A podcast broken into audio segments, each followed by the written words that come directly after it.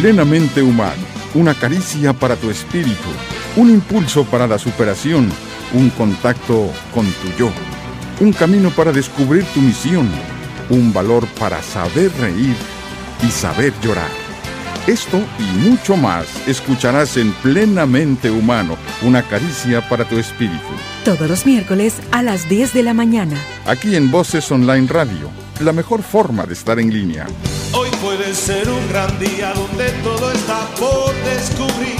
Si lo empleas como el último que te toca vivir.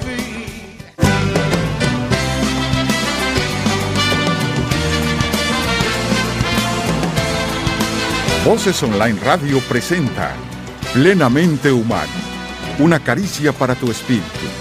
El programa donde escucharás temas muy interesantes sobre el desarrollo y la superación personal con la conducción y los comentarios del doctor Raúl Moctezuma Hurtado y Erika Telles. Comenzamos. Hoy puede ser un gran día, plantéatelo así.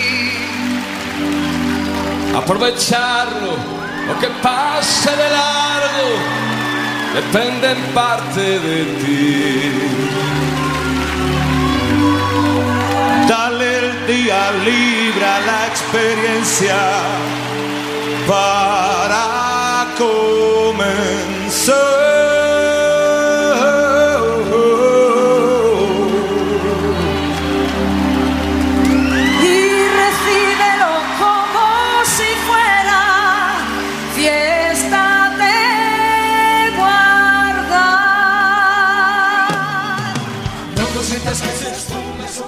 Pues muy buenos días, ya estamos nuevamente aquí en Plenamente Humano, una caricia para tu espíritu. Los saludamos Raúl Moctezuma Hurtado. y Erika Telles. ¿Cómo están nuestros ciberescuchas el día de hoy? Esperemos que muy bien, haciendo la tarea, yendo a su jardín interior lo más seguido posible, tratando de estar en bien consigo mismos, tratando de crecer, tratando de limpiar la casita, de quitar el cochambre. Exactamente, tratando de volver a la inocencia perdida, ¿verdad? Eso es bien importante. Fíjate que no por nada Jesús en la Biblia decía que teníamos que volver a ser niños. Más bien no volver a ser niños, sino como niños. Hacernos como niños. sí. Hacernos como niños, ya, porque volver a ser niño, pues no, no se puede. Pero como niño, sí, con esa inocencia, con ese corazón limpio. Todo eso es, es, es muy importante porque es el hogar de cada uno de nosotros, la inocencia, esa paz, esa pureza es, es padre volverla a vivir y se puede. a- y es una búsqueda no constante. Cuando la vas perdiendo es algo que vas extrañando, que deseas volver, que deseas sentirte acogido nuevamente en esa parte. Sí, como decía San Agustín. Señor, nos hiciste para ti, no vamos a estar contentos hasta que no regresemos a ti. Es eso, o sea, en realidad es la infancia es el contacto más íntimo con Dios como seres humanos y lo vamos perdiendo por la vida diaria, por todas las programaciones de que nos vamos llenando en nuestra cultura y existe dentro de cada uno de nosotros esa necesidad de regresar a. Entonces, pues es esa búsqueda, es esa atracción magnética que ejerce Dios sobre nosotros para regresar a Él. Fíjate que, que a mí a veces no me quedaba tan claro esa parte, hasta que una amiga me lo dijo muy sencillo. Me dice, imagínate que tú te le perdiste a tu papá. Te le perdiste, eres una niña y te le perdiste a tu papá. Dice, imagínate el gozo tan tremendo cuando lo vuelvas a encontrar. Dice, eso es lo que vas a sentir cuando vuelvas a encontrarte con Dios, cuando estés otra vez en armonía con Él. Exactamente, me, me acordé ahorita de esa parábola, ¿no? Del, del pastor que perdió una de sus 100 ovejas Sí. y las dejó las 99 para ir en busca de las noven- de la De las 100. perdida, de la extraviada, dejó para completarlas. Entonces, es bien importante eso, que recordemos que esta vida está hecha de dos etapas. Una donde pierdes esa inocencia y la otra que es la madurez donde hay que recuperarla. Hay que recuperar esa capacidad de reír, de llorar, de ser nuevamente plenos, como lo éramos cuando éramos niños. Ahí no había problemas. Yo, por ejemplo, veo a los niños que andan apenas siendo programados, que los veo así que no hay mortificaciones, no hay que trabajar, no hay inflación, no hay enfermedad, no hay nada, o sea. Sí, no se preguntan si mañana van a comer y si mañana van a estar o no van a estar.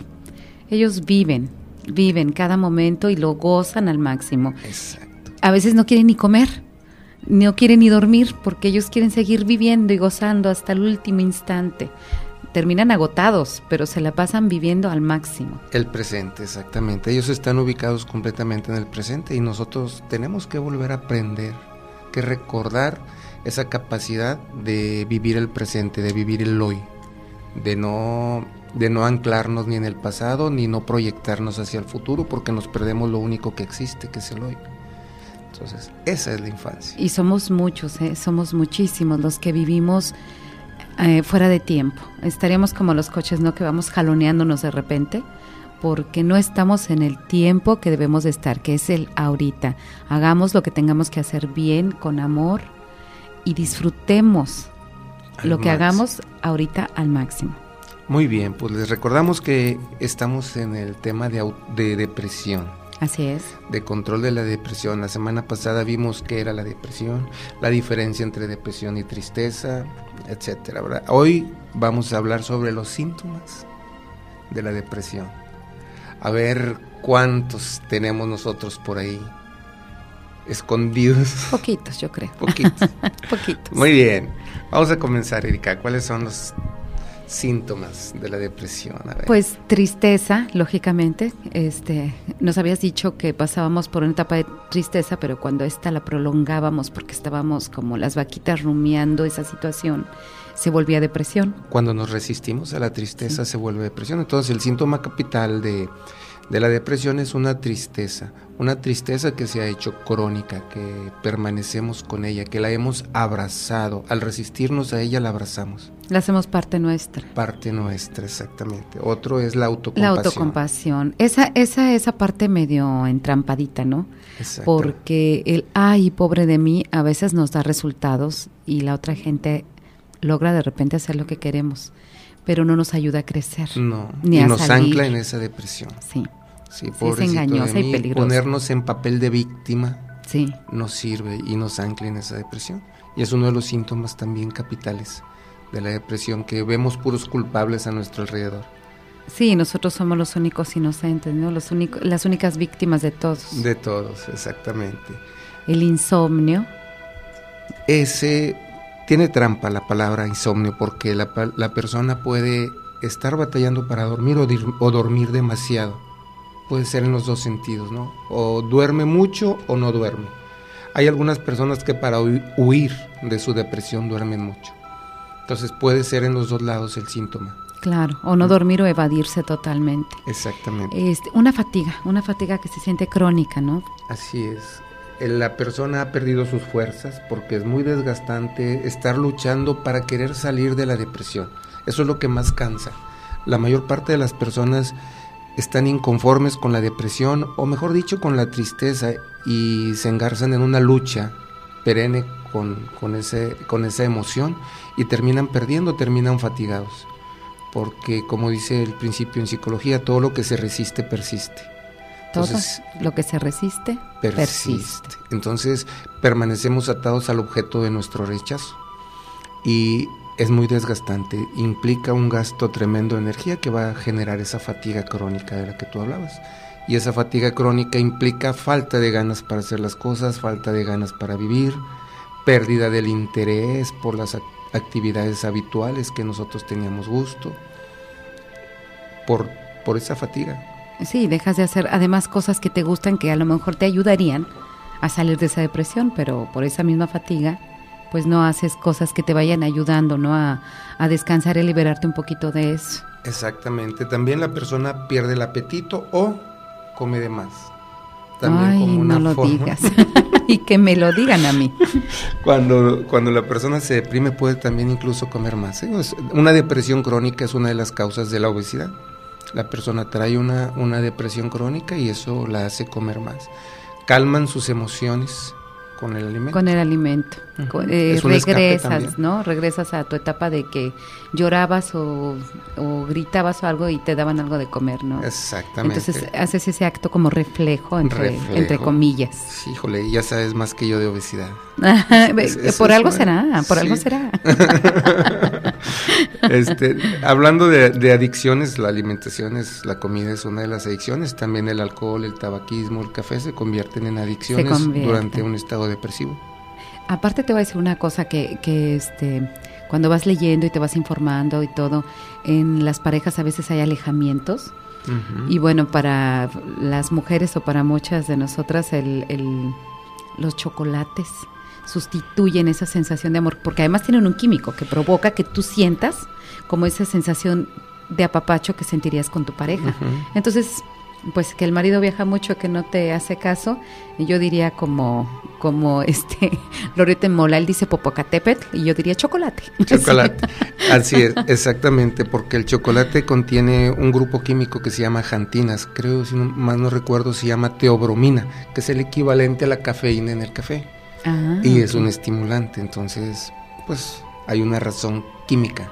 química. Entonces, para los caballeros, el cafecito, Y para las, y para las damas el chocolatito y total que estamos sustituyendo mejor un buen abrazo y nos evitamos la engordadita. Exactamente. Otro de los síntomas es la autoinculpación. Ya hemos hablado hasta el cansancio desde que estábamos con el tema de autoestima, hablábamos de la culpa.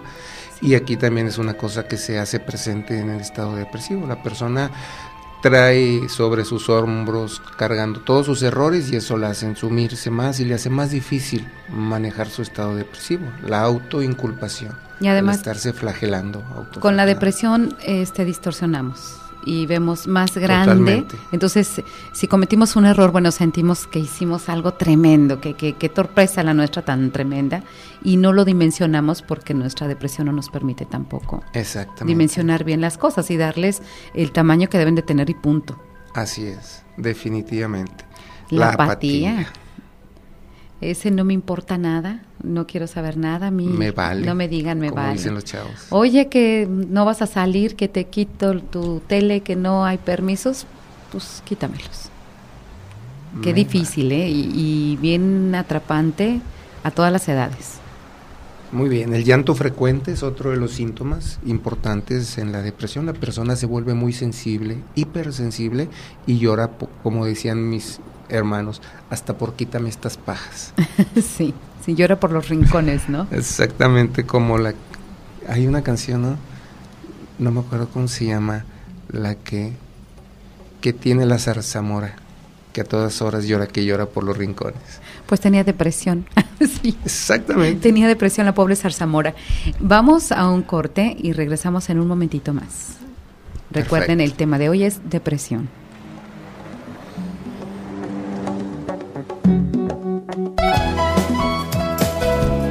Están escuchando Plenamente Humano, una caricia para tu espíritu, con los comentarios del doctor Raúl Moctezuma y Erika Telles. Enseguida regresamos. Esto es Plenamente Humano, una caricia para tu espíritu, con los comentarios del doctor Raúl Moctezuma Hurtado y Erika Telles.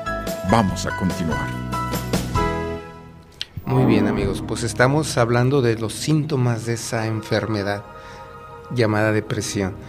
Uno más es una conducta retraída y silenciosa. Cuando de repente dices, oye, qué, qué serio se ha vuelto mi hijo, ¿no? O qué serio lo veo y no entiendes qué le pasa y está deprimido, porque a lo mejor no te lo demuestra de ninguna otra manera. No lo ves triste, nada más está Callado, metido en sí mismo, ¿no? así es. Y uno lo confunde a veces con crecimiento o con introspección y que está conociéndose a sí mismo y resulta que tienes un hijo bastante deprimido por alguna situación o uno mismo. Exactamente. Más adelantito vamos a ver las etapas de la depresión. No las etapas de la depresión, sino las edades del ser humano en relación con la depresión. Cada edad, cada ciclo de, de- de edades del ser humano está marcada por situaciones específicas que pueden hacer que la persona atienda la depresión si no está preparada. Ah. La adolescencia, ahorita que hablabas, o sea, me proyecté yo porque tengo hijos adolescentes. Sí, Este, es una de las etapas depresivas del ser humano. Muy difícil, ¿no? Porque ellos al estarse conociendo y al no ubicarse y al pensar que los papás ya somos unos arcaicos, que no los comprendemos, porque claro que ellos no ven lo que nosotros ya estamos viendo un poquito más adelantito, ¿no? Y sabemos que pues que a lo mejor adelante hay un árbol y se van a ir a estampar, entonces tratas de moverlos del camino y es una ira, es un enojo, es una lucha tan tremenda, pero por otro lado algo de ellos les, les avisa, ¿no? este, entran en una etapa muy difícil, muy, complicada. exactamente, pero lo vamos a ver ahí adelante. Otro de los síntomas es la ira. La persona está enojada consigo mismo y con los demás. Eso es muy importante, es muy marcado, es un síntoma, podemos decir, capital en la depresión. La persona tiene ira. Muy peligroso, ¿no? Además. Claro, claro, porque imagínate toda esa fuerza canalizada hacia sí mismo es donde pueden venir los suicidios y todas esas cosas. Esa fuerza también cuando estás deprimido puede ser canalizada hacia más débiles también, ¿no? Claro. Estoy hablando, por ejemplo, eh, en el caso de la madre o el padre hacia los hijos. ¿no? Viene ese coraje que no pueden contener y que a veces ellos no entienden qué les está pasando y descargan contra el más débil, ya sea el marido a la esposa o a los hijos o la madre a los hijos o los hermanos mayores a los más chicos. A los más chicos. O sea, buscan a alguien débil, este, porque además eh, el que tengan ira no los hace tontos. No se ponen con alguien que se las va a regresar. A regresar, exactamente. El aislamiento es otro, otro de los, bueno, tiene mucha relación con la conducta retraída y silenciosa, ¿no? El aislamiento y el pesimismo. Sí, pero fíjate que, que tienes razón eh, cuando va separado, porque tú puedes estar retraído y silencioso y, y estar, este, pues no sé, te dejas llevar que están los demás, pero de repente entras a una etapa donde de veras no quieres a nadie y a la gente que tratabas bien o que te busca normalmente ahora la rechazas con cualquier pretexto. Exactamente, te escondes. Te escondes. para seguir rumiando tu tristeza. El pesimismo. El pesimismo, todo Me acordé de un chiste. A mí todo me va mal. me acordé de un chiste, un padre tenía un hijo pesimista y un hijo optimista. Wow. Entonces dijo, pues les voy a dar una lección a cada uno de ellos. En Navidad al pesimista le regaló una motocicleta. Y este y al optimista le regaló una caca de vaca oh. en una caja una caca de caballo. Entonces, este, cuando llegan a la Navidad y abren sus regalos, el pesimista ve la motocicleta, seguramente mi papá quiere que me mate, no me quiere, y por eso me regaló la moto y se pone a sufrir ahí, ¿no? Al fin pesimista, y de repente va y busca al optimista y anda, corre corre por todos los rincones, busque busque. Oye, hijo, ¿y a ti qué te pasa? No, papá, fíjate que Santa Claus me trajo un caballo, pero no lo encuentro. Cosita.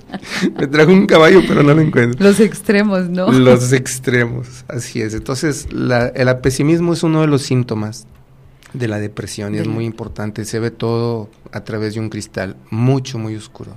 Se ha perdido la fe, la esperanza. Ay, qué duro, ¿verdad? Qué difícil es vivir una depresión, qué difícil. El, la pérdida de interés por las actividades habituales. habituales. El ya no, ¿para qué lo hago? no me lo van a valorar, no importa, este, no tiene caso, de todas maneras lo tengo que volver a hacer mañana, pues ya para qué lo hago hoy, ¿no? Entran en un círculo. Exactamente. También una conducta antisocial, la persona igual, o sea, al, ser retraído, al, aislarse, pues no quiere convivir en su núcleo social en el que se desarrolla, ni con la familia, ni, con, los amigos, ni con nadie, ¿verdad? Tabaquismo. Le entran duro al cigarro este, creen que con soltar más humo se va a salir lo que traen adentro, ¿no? Exacto. O que se calma lo que traen adentro. Así es. También la pérdida de peso en aquellas personas que la falta de apetito ha sido uno de los síntomas como depresión.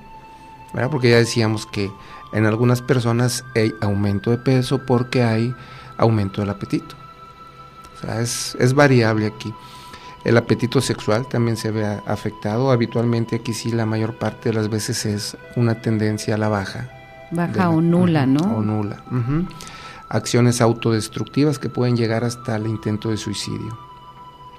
Hay personas que se cortan, se flagelan. Yo me acuerdo cuando era pasante de medicina, conocí a una chica que le gustaba pegarse el cigarro en, en el cuerpo ¿Y cuál era el sentido para ella? pues estaba deprimida, tenía muchos problemas en su casa y muchas veces cuando hay problemas en la casa la persona se siente culpable de ellos, aunque no lo sea. Sobre todo son susceptibles los adolescentes y los niños, ¿no? se, se, cargan todos los paquetes. Todos somos uh, susceptibles a agarrar paquetes, pero como que más ellos, ¿no? Porque no comprenden bien, no deslindan bien dónde queda la responsabilidad real. Así es, entonces la persona tiene a, a realizar esas acciones autodestructivas. ¿Sabes que me da mucha tristeza, Raúl? Que, por ejemplo, cuando hay violaciones, cuando hay golpes, eh, cuando hay un abandono hacia los niños, que es responsabilidad del adulto, que son los traumas o las broncas que el adulto está teniendo, al hacerle eso a una criatura, a una jovencita o algo, la hacen sentir culpable o lo hacen sentir culpable, responsable. O sea, me violaron porque yo lo provoqué, me golpean porque yo soy malo no me atienden porque no, no, merezco que me quieran. Y entonces esto se vuelve tremendo porque aparte de la depresión, la falta de autoestima y una confusión total llega a su vida, ¿no? Exactamente. Fíjate, todas esas, esas situaciones, híjole, casi que te puedo decir que las veo a diario. Yo sé. Es tan común la depresión en nuestros tiempos, tan común que casi podemos decir que todos vivimos de cierta forma un estado depresivo pero en unos más grandes que otros. ¿sí? Se manifiesta más. Hay algunas personas que sí lo traen a flor de piel y te declaran, estoy deprimido, necesito ayuda, help me. Pero hay otras personas que no. Sí, eso es, eso es lo, más, lo más grave, lo más crítico. Existe lo que llamamos la depresión atípica o también llamada depresión sonriente. Es la que es la más peligrosa porque no hay cosa más peligrosa en el ser humano que cuando se está negando una situación y más cuando se trata de salud. Si la persona está deprimida y dice, no estoy deprimido, y en realidad está viviendo todo el proceso crudo de la depresión en su interior, cuidado, porque son las personas que muchas veces nosotros de repente, oye, se suicidó fulanito, y llegan a la escena del, del crimen, del suicidio, y van a encontrarse con una persona perfectamente arregladita, muy maquilladita, muy todo, y nadie se explica por qué se suicidó. Es una persona que no quiso exteriorizar su depresión y se le magnificó, como una olla de depresión que no tiene fuga, que no tiene escape y llega a explotar en algún momento. Entonces la depresión sonriente es la más... Es peor, o sea, es peor que el que demuestra ira, que el que está callado, el que está alejado. Exactamente.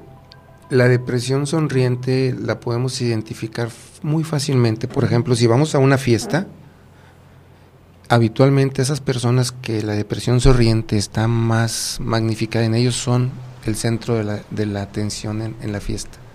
Son los que demuestran una alegría extrema, por decirlo de esa forma, ¿no? Se vuelven el centro de atención de una fiesta y tú los ves siempre felices, siempre sonrientes en todas situaciones. Y ahí es donde está lo anormal, o sea, porque no es normal que permanente vivas en un estado de euforia, de alegría. Claro. Entonces es, es, es lo más peligrosa. Bueno, pues este, ahí por ejemplo, eh, ok, es el mecanismo de negación, pero ¿hay algún otro no sé, con qué lo notas, hay algo más que notes de la persona, cómo la percibes. Aparte de que, de que por ejemplo, sientas que se que se ríe de cosas que dices tú, bueno, y que, le causa hilaridad, ¿no? ¿Qué le pasa? ¿Cómo no confundirlo con simpleza? Como a veces hay gente que es así como muy simple, ¿no?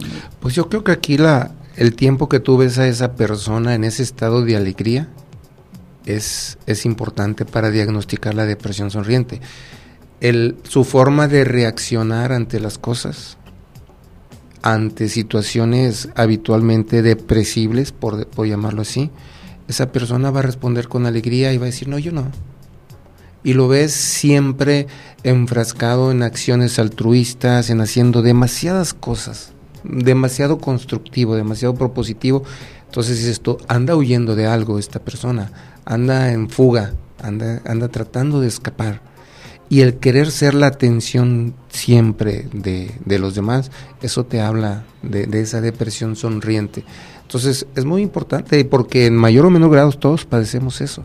Claro, claro. ¿sí? Me acuerdo mucho de esa poesía ¿no? de Garrick, No sé, no sé si te la sabes. ¿Cuál? ¿O sabes declamar? ¿Sabes declamar? No, nada más. Ya llegó abril. la de la primaria. Porque traemos la escrita, la depresión, la de, la de Garrick. ¿De veras? Pero tú seguramente sí declamas bien. No, no, no, no, no. Absolutamente. Entonces, fíjate, aquí hay uno, hablábamos nosotros que, que la depresión aceptada tiene, la persona es pesimista.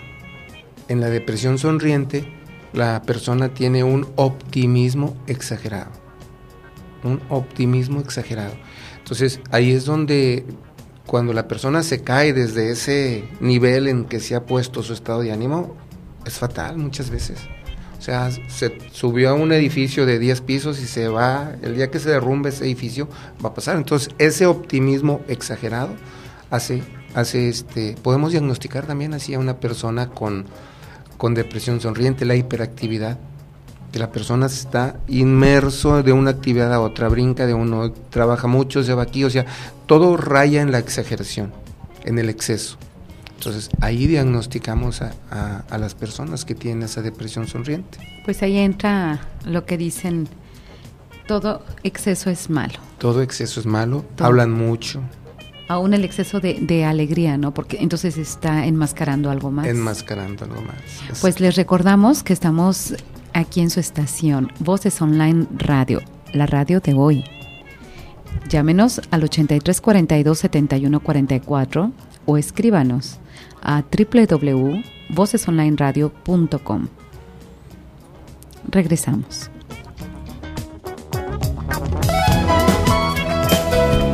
Están escuchando Plenamente Humano, una caricia para tu espíritu, con los comentarios del doctor Raúl Moctezuma y Erika Telles. Enseguida regresamos. Esto es plenamente humano, una caricia para tu espíritu, con los comentarios del doctor Raúl Moctezuma Hurtado y Erika Telles. Vamos a continuar.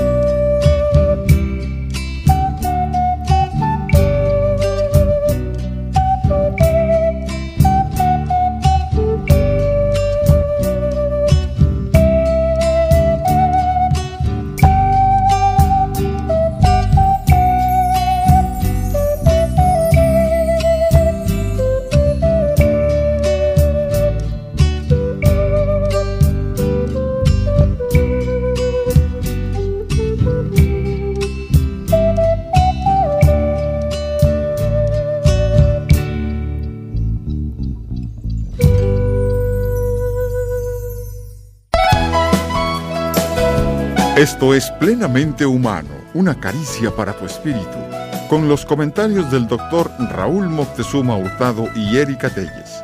Vamos a continuar.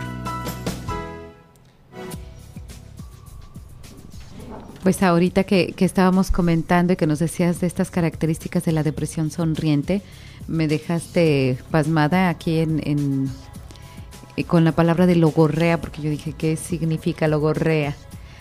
Hablar demasiado. Hablar demasiado, exactamente.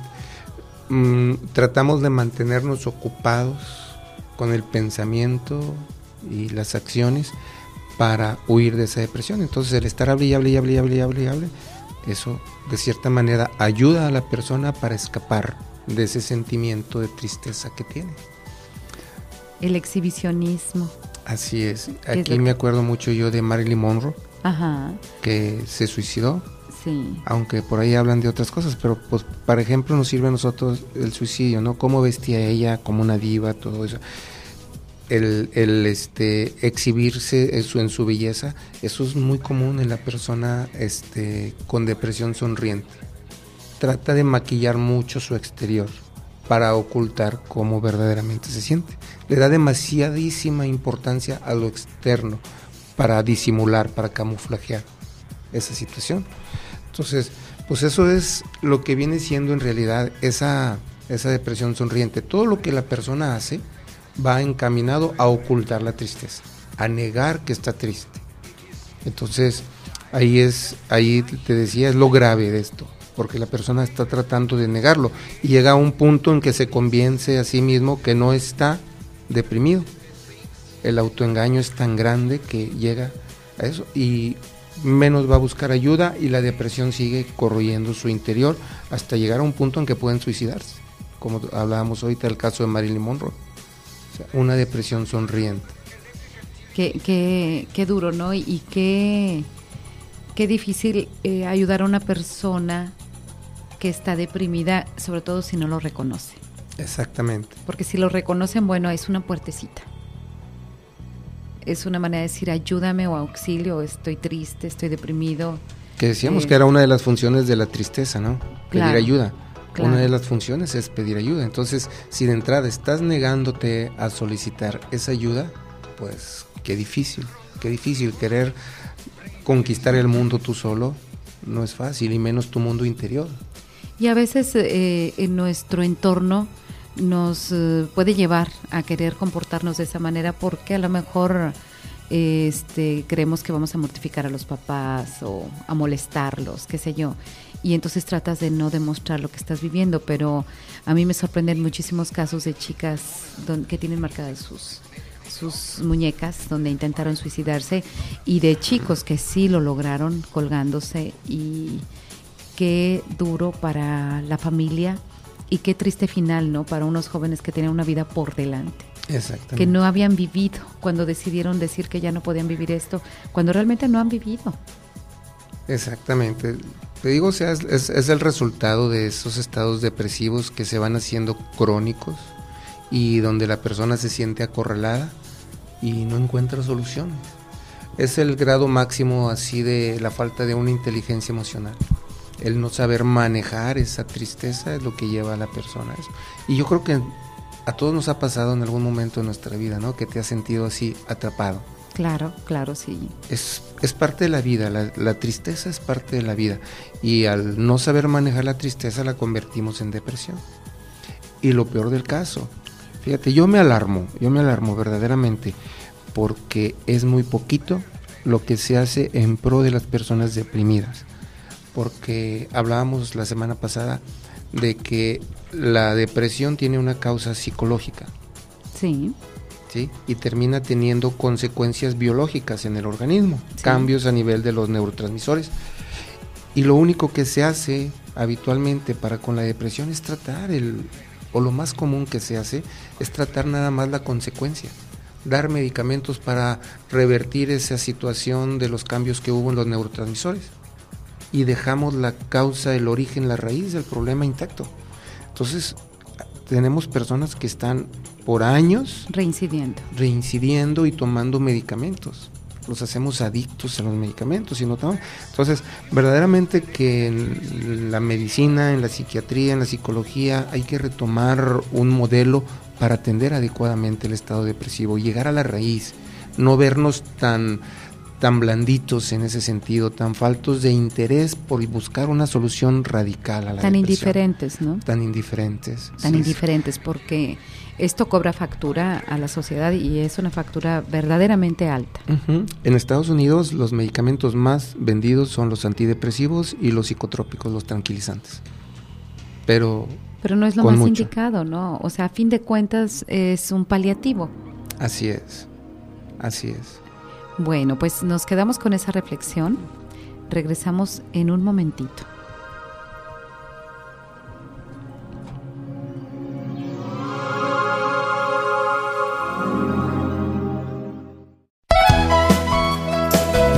Esto es plenamente humano, una caricia para tu espíritu, con los comentarios del doctor Raúl Moctezuma Hurtado y Erika Telles. Vamos a continuar. Estamos de regreso al último segmento. Qué rápido se fue. Rápido, me, me da la impresión de que no hemos tenido oportunidad de decirlo todo. No, no, no, no, no. Yo creo que a lo mejor vamos a citar 10, te- 10, cada 10 programas para, para terminar de hablar de depresión. Pues mira, aunque fueran 10 o 20, ojalá que esto sirviera para ayudar a alguien, con que alguien de nuestros ciberescuchas pudiera poner en práctica y pudiera estar consciente de lo que es la depresión y tratar de ayudarse, bueno, sería una verdadera ganancia. En algún libro, en alguna ocasión leí lo que es la ecuación de la depresión y me gustó porque te simplifica la definición y te ayuda a prevenir, a que estés alerta sobre lo que no debes hacer para, para caer en depresión o lo que debes evitar para caer en depresión. Si la depresión es la pérdida de un objeto amado donde tú respondes con ira, con coraje, con autocompasión y autoinculpación. Entonces aquí lo que debes evitar es, en primer lugar, caer en un estado de enojo estéril, de enojo estéril y, y continuo. Debes evitar caer en la autocompasión, no ponerte en papel de víctima y tampoco culparte por lo que está pasando. Entonces es muy simple, tú evitas hacerte daño con la ira, evitas ponerte en papel de víctima, evitas en generar culpas. Entonces, de esa forma tú puedes prevenir. Esas son las acciones que te pueden llevar a una depresión. Ahora, es normal que tú te enojes cuando pierdes algo. Es normal. No estés pensando que ese enojo es malo, no te resistas a él y va a tener un principio y un final.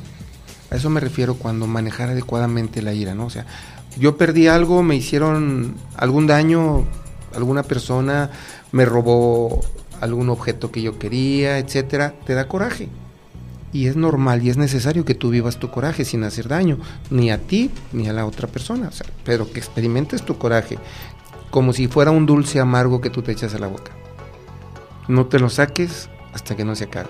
Entonces ya el capítulo ira quedó resuelto. Coraje, se acabó. Lo permitiste que tuviera su principio y su final, no te resististe a él.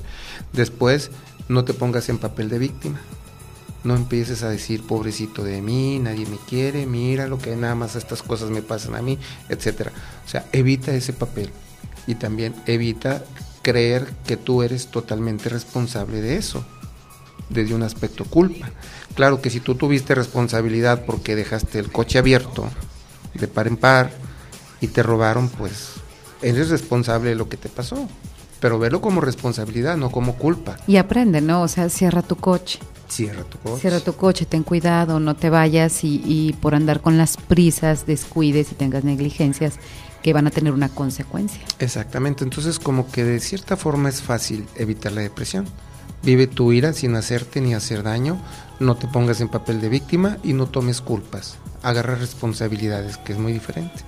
Claro, y si, como decías tú en el ejemplo, ¿verdad? Ok, me robaron, pues al no decir, este, no soy víctima, no quiere decir, ay, no me robaron a mí, quiere decir que no eres la única persona en el mundo que la han robado. Entonces tienes que entender que vivimos en una sociedad donde suceden cosas y lo importante es pasar tu ira, sacar adelante y lo que tengas que hacer, a lo mejor para recuperar las cosas, seguir los procedimientos, los lineamientos, pero sin rasgarte las vestiduras, ¿no? Exactamente, así es.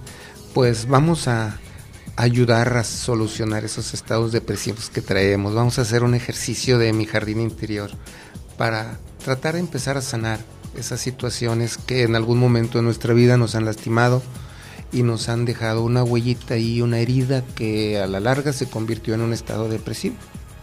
Ok, ahora lo digo yo, a ver, déjame decirlo yo. Busquen un área donde estén a gusto, relajados, aflojen su ropa, no crucen sus brazos ni sus piernas, dejen fluir la energía que llegue.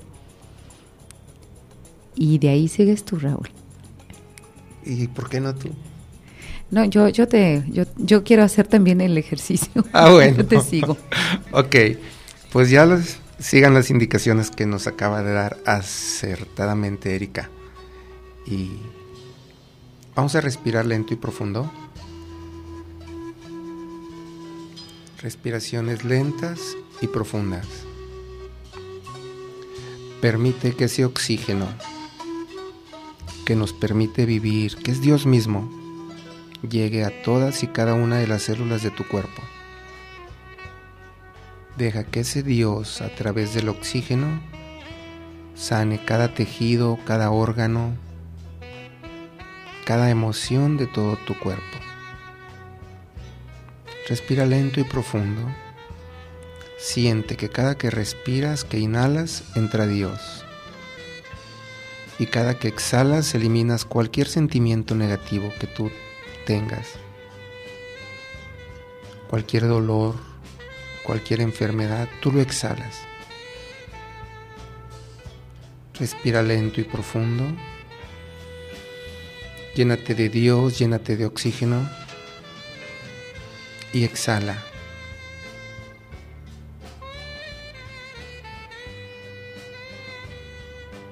Ahora concéntrate en sentir tu cuero cabelludo, tu cara. Siente. Date el lujo de sentir porque estás vivo, estás viva. Si percibes que algún músculo de tu cuero cabelludo de tu cara están tensos, relájalos. Permite que entren en un estado de reposo, de descanso. Igualmente con tu cuello, siéntelo. Y si está tenso, relájalo. Tus hombros y tus brazos, siéntelos y relájalos.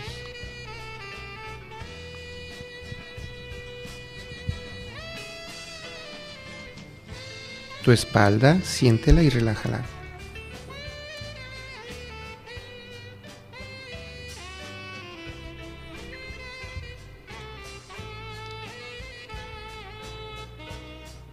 Tu abdomen y tu pecho, siéntelo y relájalo.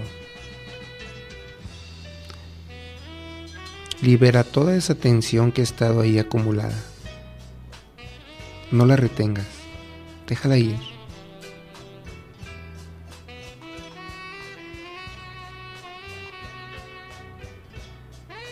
Tus genitales, siéntelos y relájalos. Tus muslos, siéntelos y relájalos. Tus rodillas, siéntelas, relájalas. Tus piernas, siéntelas y relájalas. Tus tobillos y tus pies, también siéntelos y relájalos. Libéralos de esa tensión que has acumulado durante días, meses, quizás años.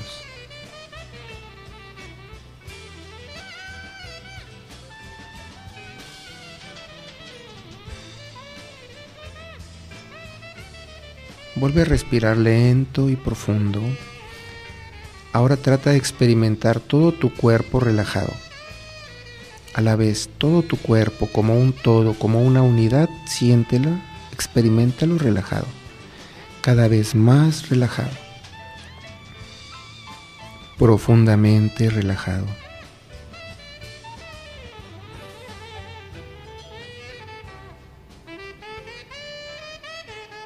Ahora vas a imaginar que vas descendiendo por una escalera hacia tu jardín interior.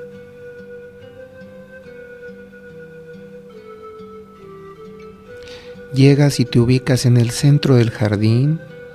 A tu alrededor hay muchas plantas exóticas, con muchas flores, con mariposas, con abejas y muchos pájaros. Saca de tu memoria el canto de los pájaros y ponlo ahí en escena en tu jardín interior. Este jardín interior es tu santuario de paz, es tu santuario espiritual,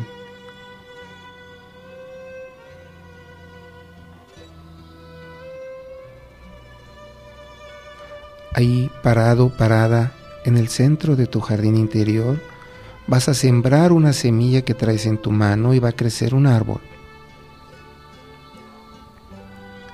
Empieza a crecer el árbol más grande y más hermoso que jamás hayas visto. Este árbol representa en tu jardín interior el amor de Dios por ti. Observa cómo crece el amor de Dios por ti cómo ese crecimiento es infinito. Abrázate del árbol del amor de Dios en señal de que recibes esa caricia, esa aceptación, ese perdón incondicional. Trata de sentir desde los pies a tu cabeza ese amor de Dios.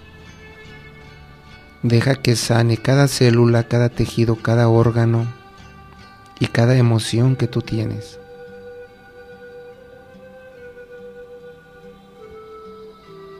Observa cómo este árbol del amor de Dios da flor, da fruto, tira una semilla y nace un segundo árbol. También es el árbol más grande y más hermoso que jamás hayas visto es el árbol de la autoestima, es el árbol de tu amor propio. Observa cómo crece este amor por ti. Y abrázate de este árbol de la autoestima en señal de que aceptas ese amor tuyo. Y siente cómo desde los pies hacia la cabeza crece ese amor por ti, ese respeto, ese amor incondicional que todo lo sana, que todo lo puede.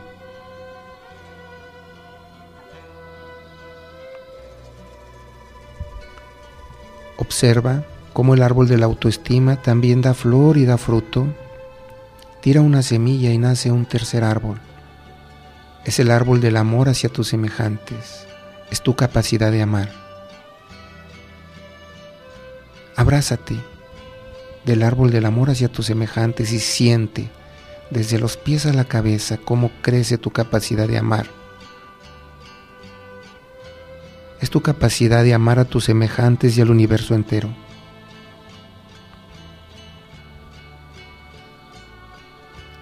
Observa cómo este árbol que representa tu capacidad de amar también da flor, da fruto, tira una semilla y nace un cuarto árbol. Es el árbol del perdón. Velo crecer también es el árbol más grande y más hermoso que jamás hayas visto. Este árbol representa que a partir de ahora te perdonas todos tus errores y le perdonas a los demás todos sus errores. Este árbol representa que te liberas de la cárcel opresiva de la culpa, del rencor.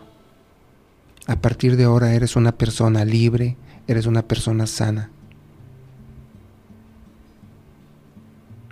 Ahora, ahí en tu jardín interior, llama a Dios, invítalo. Invítalo a compartir estos momentos en tu jardín interior. Con la imagen de Dios que tú tengas, permítele que se haga presente, sea a través de Jesús, de María, si prefieres una, un Dios femenino a través de Buda, del sol, la luna, las estrellas, como tú entiendas a Dios, como tú lo sientas más cerca. Ahí ante Dios, trata de evocar algún momento difícil en tu vida por el cual tú te hayas sentido triste y a consecuencia de esa tristeza mal manejada hayas caído en un estado depresivo Quizás haya sido la pérdida de algún ser querido, de papá, de mamá, de algún hermano, de tu pareja, de algún amigo. Quizás haya sido que te has sentido falto de cariño.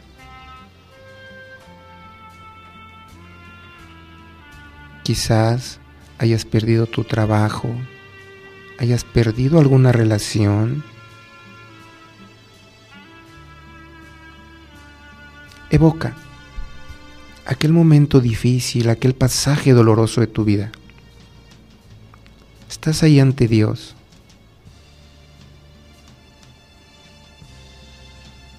Y ahí en este momento le vas a poner a Dios en sus manos ese pasaje doloroso de tu vida. Porque haciéndolo a partir de hoy y para toda tu vida va a quedar resuelto ese pasaje depresivo Permite que Dios sea hoy tu psicólogo, tu terapeuta, que sane a partir de hoy y para toda tu vida ese pasaje doloroso.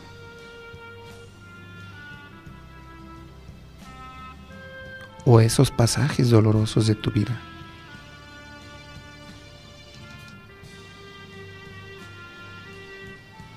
Como si tuvieras una cajita enfrente de ti Pon todos y cada uno de esos momentos difíciles que has enfrentado y que no has sabido manejar adecuadamente y por consecuencia te han deprimido. Ponlos todos en esa cajita y si tú lo deseas, entrégaselos a Dios para siempre. Dios te quiere libre, te quiere feliz, te quiere propositivo.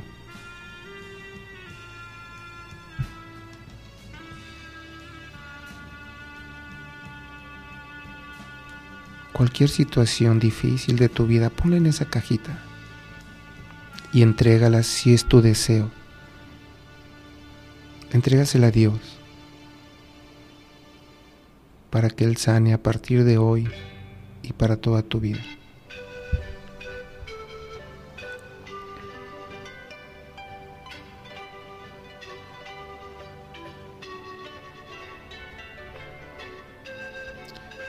Si tú entregaste esa cajita con esos momentos difíciles, con esos momentos dolorosos de tu vida, a partir de hoy eres una persona sana, eres una persona feliz, eres una persona que sabe dimensionar cada situación, cada suceso de tu vida. Eres una persona que sabe responder de una, de una manera adecuada a cada una de las emociones que experimentas en el día a día.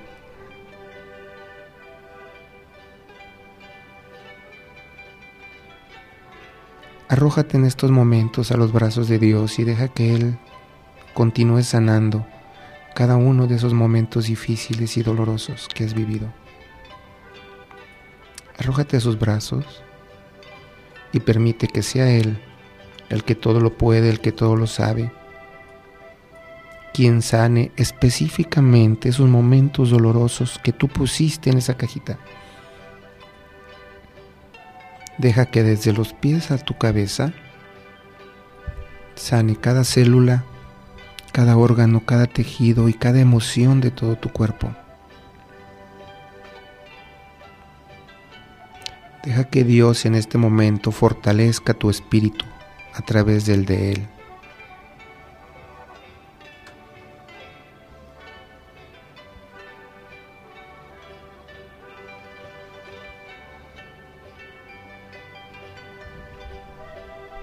Haz un compromiso ahí con Dios para encontrarte día a día en tu jardín interior. Pídele a Dios que sea tu jardinero particular de este santuario de paz que existe ahí dentro de ti, de este jardín interior. Abrázalo y permanece en su conciencia, permanece en su espíritu. Ve respirando lento y profundo y ve abriendo lentamente tus ojos.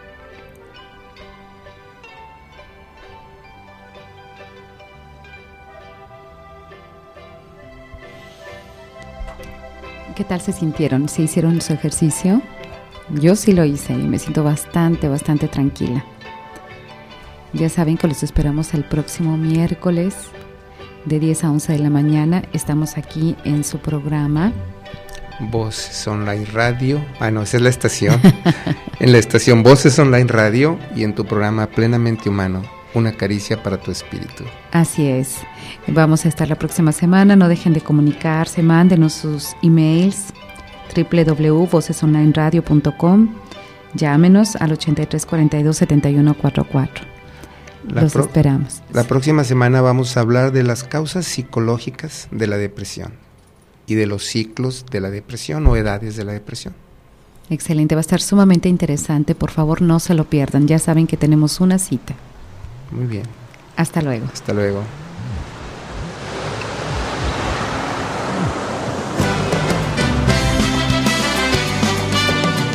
Voces Online Radio presentó Plenamente Humano una caricia para tu espíritu. El programa donde escuchaste temas muy interesantes sobre el desarrollo y la superación personal, con la conducción y los comentarios del doctor Raúl Moctezuma Hurtado y Erika Telles. Quedan invitados para escuchar nuestra próxima emisión. Muchas gracias por acompañarnos. Hoy puede ser un gran día donde todo está por descubrir